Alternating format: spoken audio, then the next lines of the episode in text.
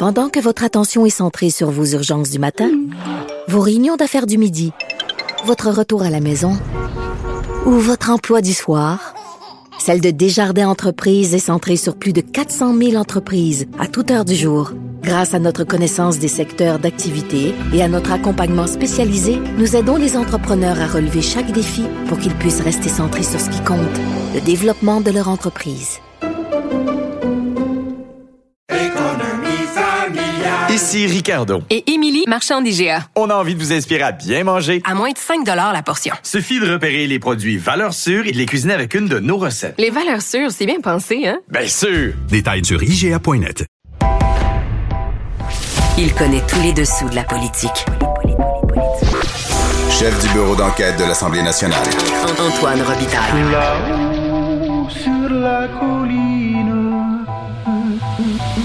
Là-haut sur la colline. Cube Radio.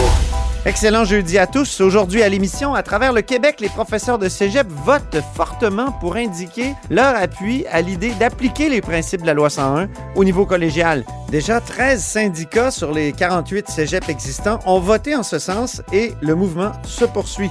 On en discute avec deux professeurs qui militent en ce sens. Ensuite, on parle de politique française avec Étienne Alexandre Beauregard. Il s'agit donc de la chronique Le regard de Beauregard. Mais d'abord, mais d'abord, c'est l'heure de notre rencontre quotidienne avec Rémi Nadeau. Réminado, Tout a été mauvais. Ça a été un spectacle désolant. C'était triste de voir ça. Antoine Robitaille, On sait bien, vous voulez faire du nationalisme, mais non, on veut justement contrebalancer cette délocalisation-là politique. La rencontre. Un jour, on fera notre débat. Oui, oui, bien sûr. Métal sur métal. C'est le moment de vérité. La rencontre, Nado, Robitaille. Et bonjour Rémi Nadeau. Salut, Antoine. chef de bureau parlementaire à l'Assemblée nationale pour le journal et le journal. Le retour de Jean Charest, c'est incroyable quand même, hein, Rémi? Oui, il y, a- il y a vraiment un côté Back to the Future euh, à regarder Jean Charest euh, vendre un programme euh, et être de retour, être bien en, en selle. Puis nous, on l'a couvert, là. T'avais commencé ici à couvrir la politique québécoise en 2003. Ouais. Pendant Aïe, la campagne aïe. électorale, euh, donc Jean Charest contre Bernard Landry. C'est ça. Donc, c'est très particulier. L'entrevue qu'a menée euh, Mario Dumont à LCN, c'était excellent. C'était vraiment une grande entrevue. Il a posé toutes les bonnes questions. Ouais. C'était intéressant donc de voir Jean Charest, comme on s'y attendait, il a un talent. Je te disais, dans le fond, c'est comme s'il est capable de passer entre les barbelés là, sans sans s'écorcher, sais, tout en répondant. Et on- ça, il faut lui reconnaître. C'est une bête politique. Ceci étant, Nous le qualifions dans le temps de truite trempée dans le... dans le lubrifiant, voilà. Tellement qu'il était glissant. Moi, je... écoute, je me souviens, le- pendant les campagnes électorales de 2007-2008, je me réveillais la nuit pour écrire des questions pour essayer de, oui, comment de le- lui faire dire des choses. Ça. Euh, première observation, c'est euh, c'est rigolo, là, mais moi, je, je regardais l'entrevue puis j'avais l'impression aussi de voir physiquement Pierre Marcotte. Il y a vraiment, je trouve que physiquement. Ah oui, c'est vrai. Oui, vraiment. Là, En il y a une- hein? Exactement. Euh, bon, Moi, je voyais qu'il a, il a pris de l'âge un peu, puis on sait que son père, son surnom, c'était Red. Ouais. Et, et je, je trouve qu'il commence euh, à être un peu Red, euh, Jean Charest. Je me suis dit, c'est un Red Tory, un vrai? Et, et donc, euh, et sur le fond, donc la, la question qui devait être posée, c'est bon, l'UPAC euh, a terminé son enquête. On sait qu'il n'y a pas d'accusation contre Ouais. Charest euh, en lien avec le financement du Parti libéral euh, du Québec.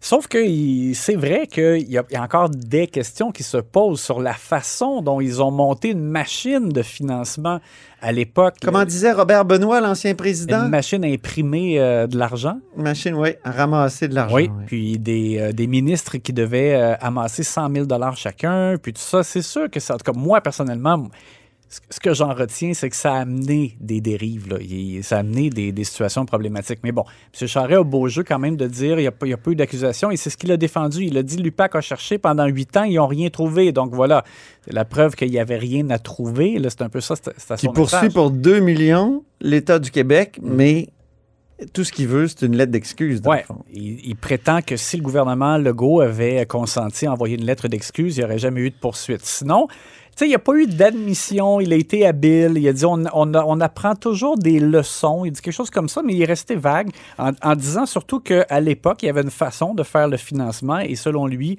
les règles ont été respectées avec ce qui était permis à l'époque. Euh, et il a, il- il a insisté sur le fait que les gens, lui, son équipe, tout ça, euh, étaient là pour les bonnes raisons, pour travailler pour le Québec, etc., etc. Alors ça, c'était le message concernant le financement. L'autre chose intéressante, c'est la loi euh, sur la laïcité, la loi québécoise, la loi Ben oui. 21. Alors, il ne nie pas qu'il ne veut pas en faire un combat, il ne veut pas contester comme tel euh, ou aider la contestation, mais il dit quand ce sera en cours supérieure, si ça s'y rend, qu'à ce moment-là, euh, si lui, il est premier ministre du Canada, il va faire valoir la position, euh, sa position à lui, et, c'est qu'il est contre. Je pense même qu'il n'a pas le choix juridiquement, mais en Bon, tout cas. alors voilà. Alors, mais c'est sûr que ça ressemble, et Mario Dumont lui faisait remarquer, ça ressemble à la position de Justin Trudeau. Oui. Alors, c'est un peu ça. Euh, et il y a eu des réactions euh, Oui? des partis politiques Ah oui? provinciaux. Oui? Alors, le Parti québécois ré- a réagi fortement. Paul Saint-Pierre Plamondon euh, a confié à mon collègue de, de QMI, Vincent Larin, donc, que ce- c'est inadmissible, là, que c'est au Québec de faire ses choix, qu'il ne doit pas s'émisser là-dedans. Euh, euh, Éric Duhem a dit sensiblement la même chose, là, a plaidé beaucoup pour le respect de, donc, de la compétence du Québec de faire ses propres choix, ses propres lois.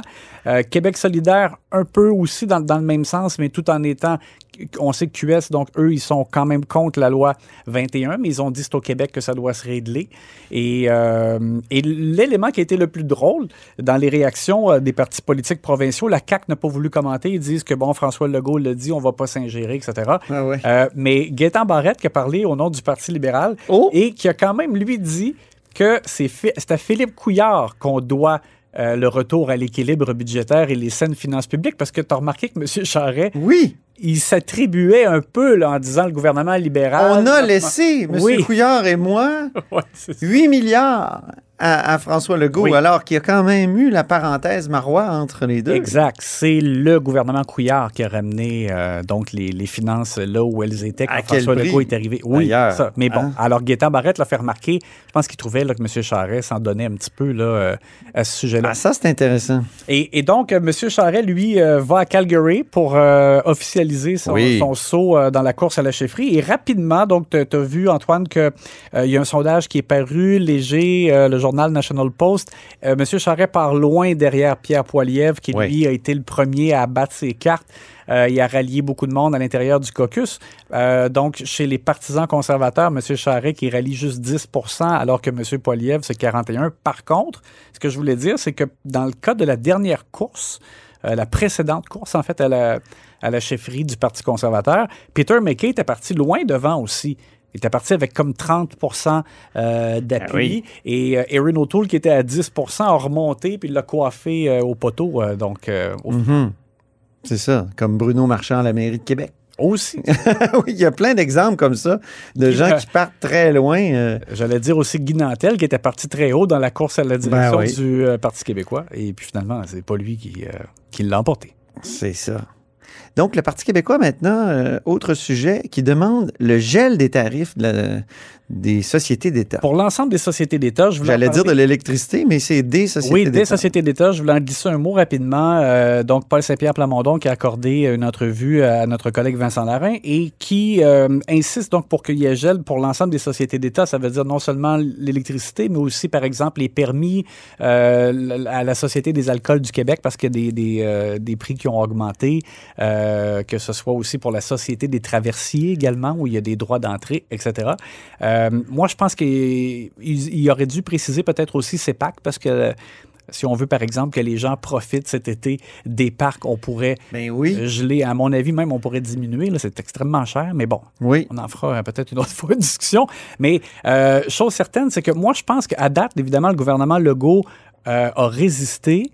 Euh, François Legault a, a répété qu'il veut envoyer de l'argent dans les poches des gens directement, Un chèque. au moyen d'un chèque dans le cadre du prochain budget. Mais moi, je pense que vraiment, peut-être que pour l'essence, c'est discutable, mais pour l'électricité, je, je vois pas comment il peut maintenir cette position parce Ben que non. Là, il y aura une augmentation de 2,6% Et en raison euh, du fait qu'on colle ça à, à l'inflation, l'an prochain, ce serait 5% peut-être au- au-delà de 5% C'est vraiment intenable. Et en plus, alors. Très mauvaise réforme. Oui. C'est une réforme qui est faite pour les années où il n'y avait pas d'inflation. Exact. Puis en même temps, ils ont comme permis à Hydro-Québec de ne, de ne plus aller devant la régie de l'énergie pour se ça. justifier à Oui. chaque année. Puis Ça, là, en plus, ça arrive à un moment où Hydro a empoché à tour de bras. Ils ont, ils ont eu plein de- d'entrées d'argent. Ah oui. hein. Alors, euh, ça, je pense que vraiment, là, il va falloir que le gouvernement plie là-dessus euh, assez rapidement. Un mot sur la COVID en terminant, Rémi. Vers la fin de toutes les mesures sanitaires, écoute, il n'y a plus de lassitude démasquée. Non, non, on s'en délivre. Alors, c'est autour des balles définissants. euh, c'est ce qui a été annoncé euh, par euh, la santé publique. Ce sera permis. Je suis très content pour euh, les, euh, les adolescents, les jeunes adultes qui Ben oui. pourront avoir leur balle après deux années où c'était euh, une année c'était complètement interdit. L'année passée, ils l'ont autorisé, mais tellement tard qu'il était- trop tard pour organiser des, des- Hmm. des véritables balles. Donc cette année, ce sera le cas. Il y a des petits changements aussi pour l'isolement. Si par exemple, tu es en contact direct avec quelqu'un qui a eu la COVID, plus besoin d'être enfermé chez toi pendant cinq jours. Il s'agit juste d'être prudent. Donc des petites modifications. Et le port du masque devrait être levé fin du mois de mars, peut-être début avril, ça s'en vient. C'est bon pour mes proches, ça, le fait de ne plus devoir s'isoler, parce que c'est sûr que je vais le revoir. Moi, je l'ai déjà eu deux fois. Je suis comme un aimant à COVID. Merci beaucoup, Rémi. À demain!